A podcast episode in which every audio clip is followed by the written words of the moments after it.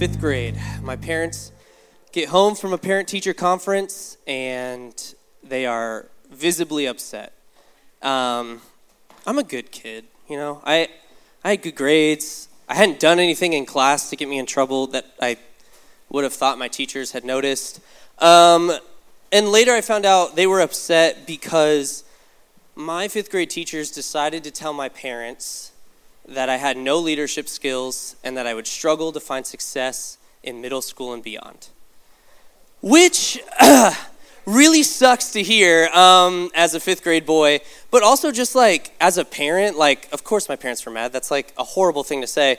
They didn't say anything good about me that whole meeting and probably contributed to probably contributed to why I uh, had self esteem issues uh, the rest of my life. But, you know, whatever. Uh, it's, um, it's fine. I went through middle school insecure, and I didn't like being the center of attention.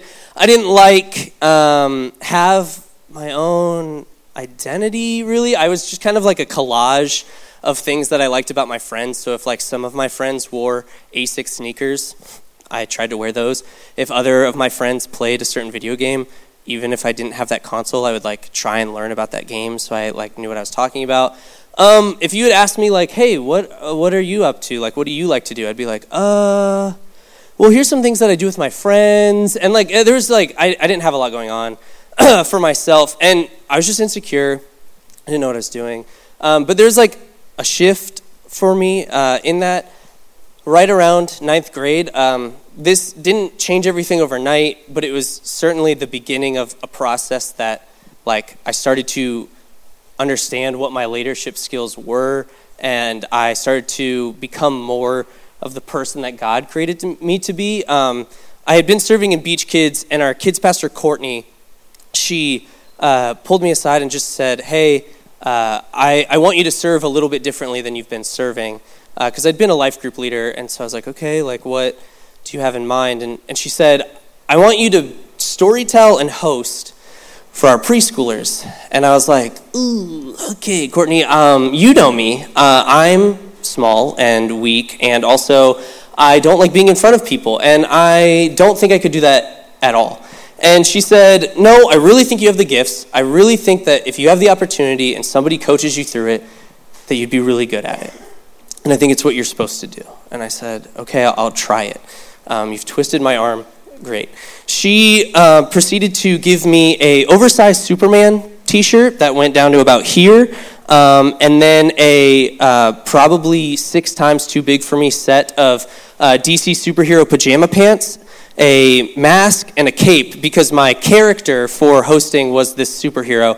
Um, and so for the month of October, my ninth grade year, freshman year, probably when you're the most embarrassed you've ever been in your life, uh, that's what I was doing. And I read my lines really robotically, and I did horrible. and if I had a video of it, I would show you because it was probably hilariously bad. Um, but I've, I've come a long way. I had opportunities after that uh, in Promised Land to be storyteller, which I still do now. Um, over summer, I was interning for Beach students before we had like the church-wide internship, and I got to speak on mission trips and at United. And then uh, now I have a job doing it, and like this is part of what I get paid to do, which is amazing. I love it. It's like it truly. I cannot see myself do, not doing this in the future. Like this is truly where I feel like I'm supposed to be. And that conversation that I had with Courtney truly changed the rest of my life. I would not be here right now in this job, on this stage, during this series, if Courtney hadn't had that conversation with me. And I can tell you that it was that conversation because words have power. Uh, the words we speak have power. And so Courtney's words of encouragement and pointing out gifts that I didn't realize I had, those words changed the course of my life forever. And we've we've been talking uh, about this for two weeks now. Tyler talked about how there's two options with our words. We can either speak words of death or we can speak words of life. And it's in these moments where every word that we say falls into one of those two categories. There's no in between, and I'm really guilty of trying to find that in between of like sarcasm and like jokes that go a little bit too far. Um, and it really makes me feel bad about myself because I'm really convicted about that. And there's some people laughing at me right now because they know it's true. Um, and uh, like, I, I really struggle with the fact that there's no gray area. It's a life or death matter. And Rachel talked about the death side of that last, last week and how destructive those words can be to ourselves and how destructive they can be to the people around us.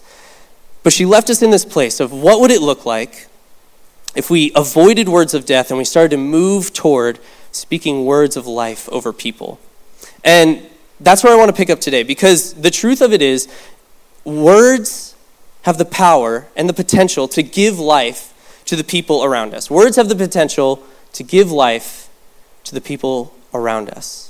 And you've experienced this on some level, whether it's your family um, congratulating you for something that you've worked so hard to accomplish, whether it's on the sports field or academically or in fill in the blank extracurricular activity, like that makes you feel good when people recognize how hard you've worked and how much it paid off. Or maybe you've posted something on social media that you're really proud of or that like you feel like you look really good in. And like all of your friends are hyping you up in the comments and they're like sending it to other people and they're like, "Oh my gosh, did you see this post?" Like that makes you feel good, right? Yes. And then this is the one that I know, well, I hope most of us have experienced. You're at a big social function, you're with your friends, the person that you've kind of had your eye on, you've had a crush on for a little bit, they walk past you, and as they pass you, they kind of stop, they look at you, and they're like, hey, that, that's a really good outfit. I like it. And then they just walk on. They go about the rest of their day, probably never thinking about that comment again. But for you, wow, has your week drastically changed? You are now awake at night thinking about that comment over and over and over again. And you think about wearing that outfit probably a little more than you should. People are going to think you don't do laundry. And you start thinking of ways how can i like change this outfit up enough that it's like the same but it's different maybe different colors because i want that compliment again we know that words have power and that they can bring life. Those words make us feel good about ourselves and they make us want to do things differently. They have the ability to change how we think, how we act, and all of that fun stuff. And the other reason I can tell you that your words have the potential to bring life is because in God's word, word that we believe to be true, he says this in Proverbs uh, chapter 18, starting in verse 4. He says, The words of the mouth are deep waters but the fountain of wisdom is a rushing stream. Now, this is important because in ancient culture, most civilizations uh, believed that deep water was like the birthplace of chaos and evil. And rightfully so, because when you look down into the ocean, you can't see the bottom, and you're like, that must go on forever. And then when you fish and you pull up something you've never seen before, and it looks like it is like like I don't know, alien or demonic, and you're like, put that back, get it out of here. And like when you go out to sea and there's a storm and your family never comes back because they were drowned, like that's like that's just like that's what they thought. They had no they had no context for deep water besides the stuff we don't like is happening over there. So it was bad. Uh, can we put the verse back up? Actually, there's there's the potential that the words that come out of our mouth, our human reaction the, the words that come out instinctively, like sarcasm, like words of death, like jokes that cut people down, they're like deep waters that leave people feeling like they're drowning.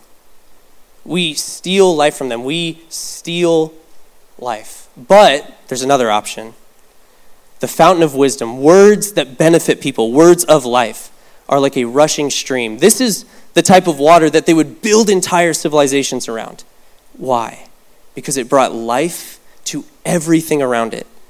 It would make the soil good for growing crops. It would attract animals that they could eat. It was a place where they themselves could drink water and start families. They didn't have to move around constantly, they could live there. And so our words have the potential to be a place of life, a spring of life for the people that we speak to. And the Bible has several other examples, like God literally speaks and the universe exists. Talk about words bringing life. Um, he literally did that. And then in Ephesians, it actually talks about how that same power of God creating the universe is the same power that rose Jesus from the dead. And if you're a Jesus follower, you have something called the Holy Spirit, and that Holy Spirit gives you access to the same power that rose Jesus from the dead, which is the same power that created all life. So, literally, as a Jesus follower, you have the power to bring life to the people around you. It's not something to be taken lightly. Every word is a gift. But we have a choice. We can choose life or death. And in Ephesians later on, in chapter 4. Um, Ephesians 4, starting in verse 29, has this to say about how we use our words. It says, Watch the way you talk. Let nothing foul or dirty come out of your mouth. Say only what helps. Each word is a gift. It continues on to say, Don't grieve God. Don't break his heart. His Holy Spirit moving and breathing in you is the most intimate part of your life making you fit for himself. Don't take such a gift for granted. And then, to end it out, he says, Make a clean break with all cutting, backbiting, profane talk. Be gentle with one another, sensitive, forgiving one another as quickly and thoroughly as God in Christ forgave you. Here's some things we can take away from this verse. Paul is writing to the church at Ephesus and saying, hey, um, the words you say matter. So get rid of words that tear people down, the cutting, the backbiting, the profane language, the foul and dirtiness. There is no place for that. Why? Because your words should help the people around you. You have the Holy Spirit, you have access to something that makes every word you say a gift. Don't waste that gift. See, he's not just writing life hacks to the church at Ephesus. He's not just like, hey, maybe this will help you in your day to day life. Maybe you'll get a job. Who knows? No, he's, he's writing this church specifically because they're located in a very unique spot. Their church is in a city where, like, every major trade crossroad intersects. So, from all of the known world, all art, religion, philosophy, um, ideas, inventions, new products, all of it was coming in and out of Ephesus at any given time. So Paul recognizes the way that you live, church at Ephesus, will determine how the entire world thinks about Jesus and what his followers are like. So, something that I think is important enough to tell you about in regards to your faith in Jesus is how you choose to speak. And it's not so different for us, is it? We are a reflection of Jesus to the people who don't yet believe. The people that we interact with on a day to day basis, they form an opinion and a belief about who God is based on what you do and on what you say. And so, how can we make sure, especially as Jesus followers, that our words are a gift, that they are beneficial to the people listening, that they help them? I have three ways that I think um, are helpful, and all of these are going to be prefaced with the fact that they are words of truth. Because here's the thing about um, words if they're not true empty flattery doesn't benefit anyone you telling someone, hey, I'm going to be there for you this day, this time, you can count on me, and then you don't show up, becomes a word of death. There's no action to back it up. So if your actions and your beliefs don't back up the words you're saying, they are not words of life. So the first way that we can use our words to benefit the people around us, to bring life to those people, is encouragement. Encouragement is this words of truth that build people up. Words of truth that build people up. This is exactly what Courtney did for me in ninth grade. She saw that I had gifts that God had given me that I wasn't using. And she said, Hey, I believe in you. You can do this. When I messed up, she helped me get better. She helped me find a voice within the script so that I didn't just have to read things word for word and I could make it my own. She was there for me in that process to help me be more like God created me to be. That's what encouragement does for the people in your life as well. It helps them grow and become more like the people that God created them to be. Words of encouragement will always bring value to the people that you speak them to.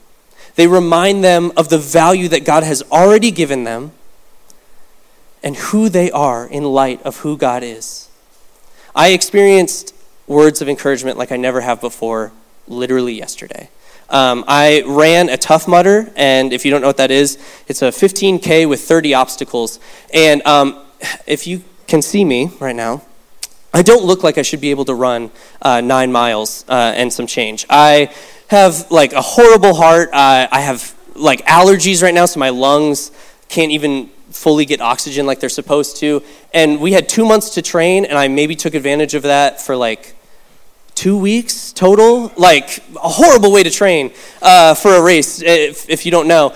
And I had two of my best friends literally run on either side of me the entire race. My friend Luke and my friend Christian, the whole race on each side would just keep saying things like, Hey, we're proud of you for doing this. Keep going. You've got this. Hey, I'm so impressed that you're still doing this, even though you can't breathe right now. Like, it was like, I, I should have never made it past mile three, truly. I really should not have made like when I was training, I could barely do a mile without being like, okay, I guess I'm not gonna walk for a week. And like I ran nine yesterday. And I only did it because I had two people who truly loved me and encouraged me through the process. They made me better than I thought I could be because of encouragement. The next way is not as fun as encouragement. The next way is accountability.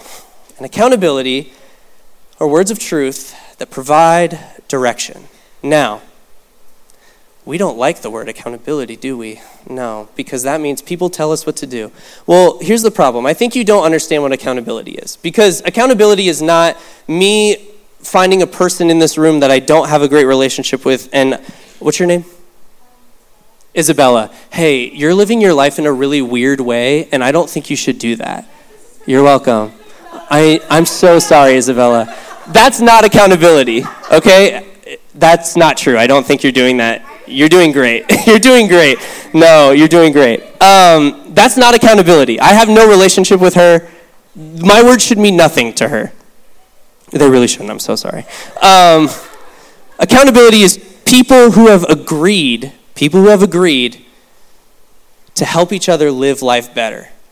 So, you, students in this room, have entered into an agreement for accountability when you join a life group.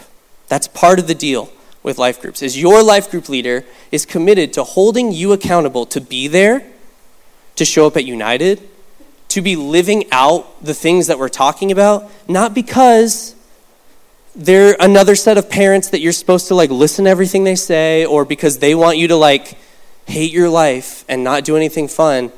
It's the opposite. They love you and they want you to have direction. See, accountability is awkward and it doesn't feel good, even when you're doing it with friends. It's hard to be like, hey man, remember when we talked about like how you weren't going to smoke anymore and like you haven't stopped smoking the entire time we hung out?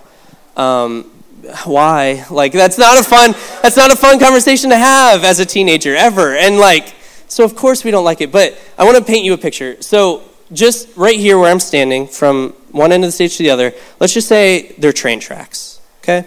Picture some train tracks in your mind. And I've told you, I'm deciding that no matter what happens, this is where I want to stand. It's my truth. I believe that this is the best place for me. I've done all the research, okay? I know the train schedule. I know the fact that I can stand here and I will be safe and you can't tell me otherwise. Now, if a train starts approaching and I don't move, the people that care about me are going to tackle me off of the train tracks to make sure I don't get run over by a train and I'm gonna fall onto like you know how like train tracks they have like that pile of rocks that they're built on? I'm going to hit rocks so i'm going to get scraped bruised bloody and then i'm going to get in that patch of grass that nobody mows that's really itchy and full of sandspurs and ants and i'm going to be pissed and i'm going to say what the heck? Why'd you tackle me? The tackle hurts but it hurts a lot less than getting hit by a train. Accountability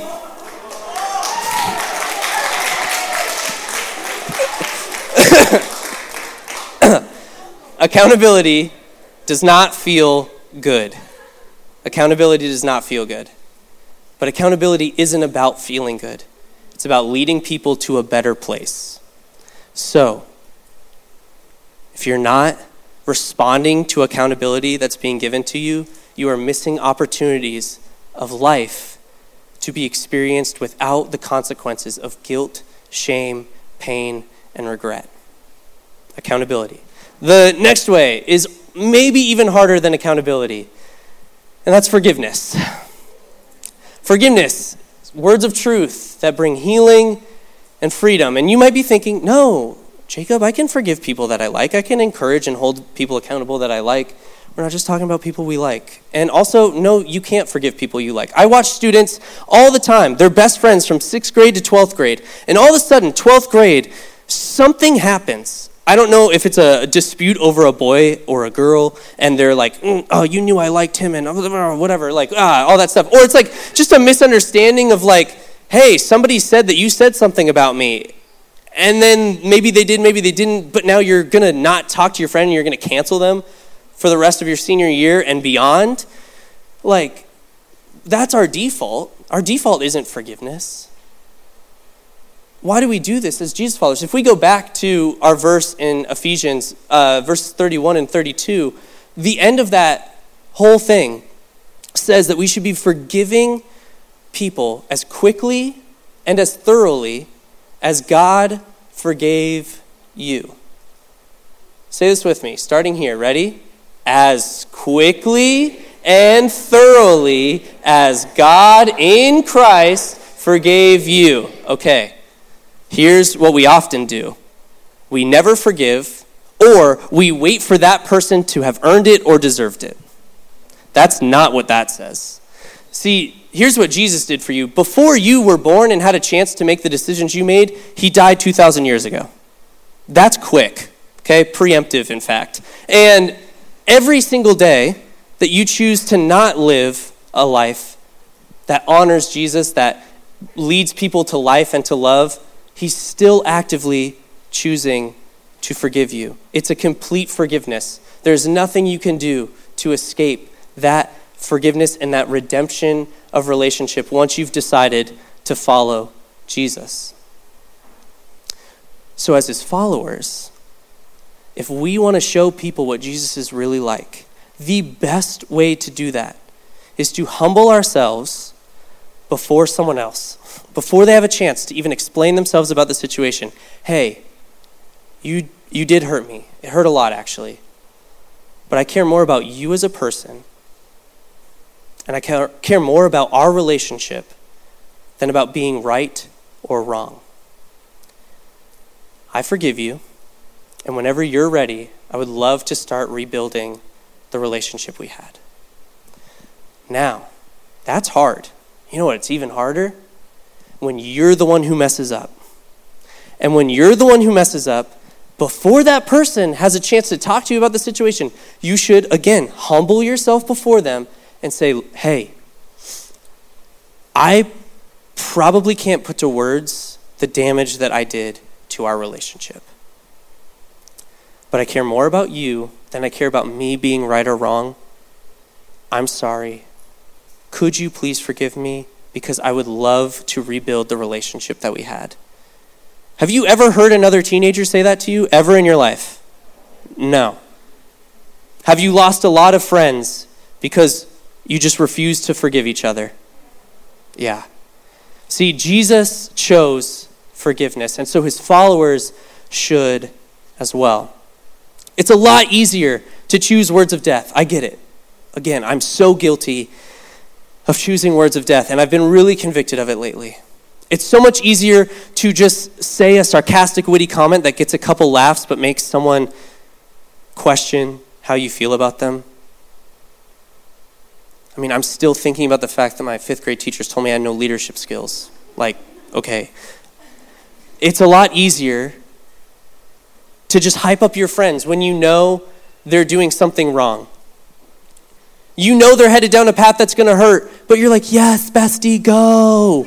You got this, queen. Like, why do we do that? And guys, we like encourage each other to go after girls that we know are going to like hurt them in the end just because they're hot? Like, what? Like, why? It's so much easier to do that than hold somebody accountable or give good advice. It is. And it's certainly so much easier to just cancel someone, cut them out of your life, and never talk to them again. To run away from the problem at hand. That's so easy. Anyone can do that. But these are all opportunities to bring life to the people around us, to give value back to them, to show them how God feels about them, to help them live a life that is more complete than they could live on their own. It's so important that we don't miss those opportunities because when we know that we should be speaking life and we choose not to, we might as well speak words of death. It's just as damaging to withhold words of life as it is to speak words of death. You might be in a position to give life to someone who desperately needs it in that moment. You might be how God wants to reinvest in somebody's life. You might be the thing that reminds them the value they have, who God created them to be. You might have a conversation that changes the course of someone's entire life because you chose to speak life. When there's only two options for your words life or death, choose to speak life. John 10:10 10, 10 says this, a thief comes to steal, kill and destroy. And there's a thief that has power and influence over this world right now. And his tactics are not limited to just one thing. He loves to use words to steal life from people, to kill the hopes and dreams that they have, and to destroy their value. He loves it, it's his favorite thing. But Jesus continues and said, I have come that they may have life and have it to the full. A life so complete that you won't need to look for things elsewhere. If you want to make sure that your words are full of life, there's one thing you can do. It's remember that when we are full of Jesus, our words are full.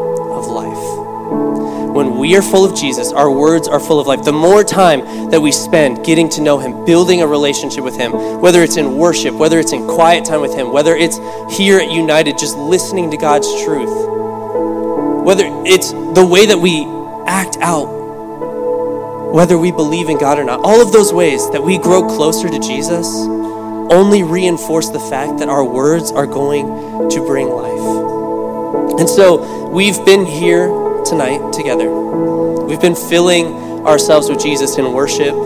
Jade brought an incredible word about what it's like to lose people, and she brought God's truth in that. We're about to go back into worship and experience God's Holy Spirit filling us again. And so, as the band starts to play and, and lead us in worship, I want everyone to pull out your phone and hold it up so I can see what your lock screen is. Great. Some of you have a dog as a lock screen. Okay. so, what I want you to do is before you stand up to be a part of worship, I want someone, I want you to think of someone, the first person you think of, and I need you to act on either encouragement, accountability, or forgiveness. The first person you think of. So if you think of someone, let's say it's your mom, maybe your text looks like this Hey, mom, I know you've been doing a lot for me recently, and I cannot imagine that I haven't added stress to your life. I just want you to know I love and appreciate you. I'll see you later. Simple, encouraging text. Maybe the first person you think of is a friend that you know is struggling with something. And you might just send a text that says, Hey, I know you shared this with me. If you want, I, I have some things that I think would help you. A simple offer for accountability and for advice. Maybe there's a person not here tonight that you have a broken relationship with. And I'm not talking about dating. Boys, don't text an ex and be like, babe, take me back. Um, but maybe there's someone that you have a broken relationship with, and you just need to send a text, whether it's giving forgiveness or asking for it. But don't stand and join in worship until you've sent a text and you've spoken words of life to someone in your life. Don't miss this opportunity to speak life to someone in your life. I'm gonna, I'm gonna pray for us before we continue. Dear God, thank you so much that you've given us your Holy Spirit so that we can speak life to the people around us. I pray for each of these students and adults that as they go out this week and for the rest of their lives, they would be choosing to be filled by you so that their words would bring life to the people around them. Help us to recognize the power that our words have and how something as simple as a text can change the course of someone's life forever. You're so good to us, God. Thank you so much for who you are. Name we pray.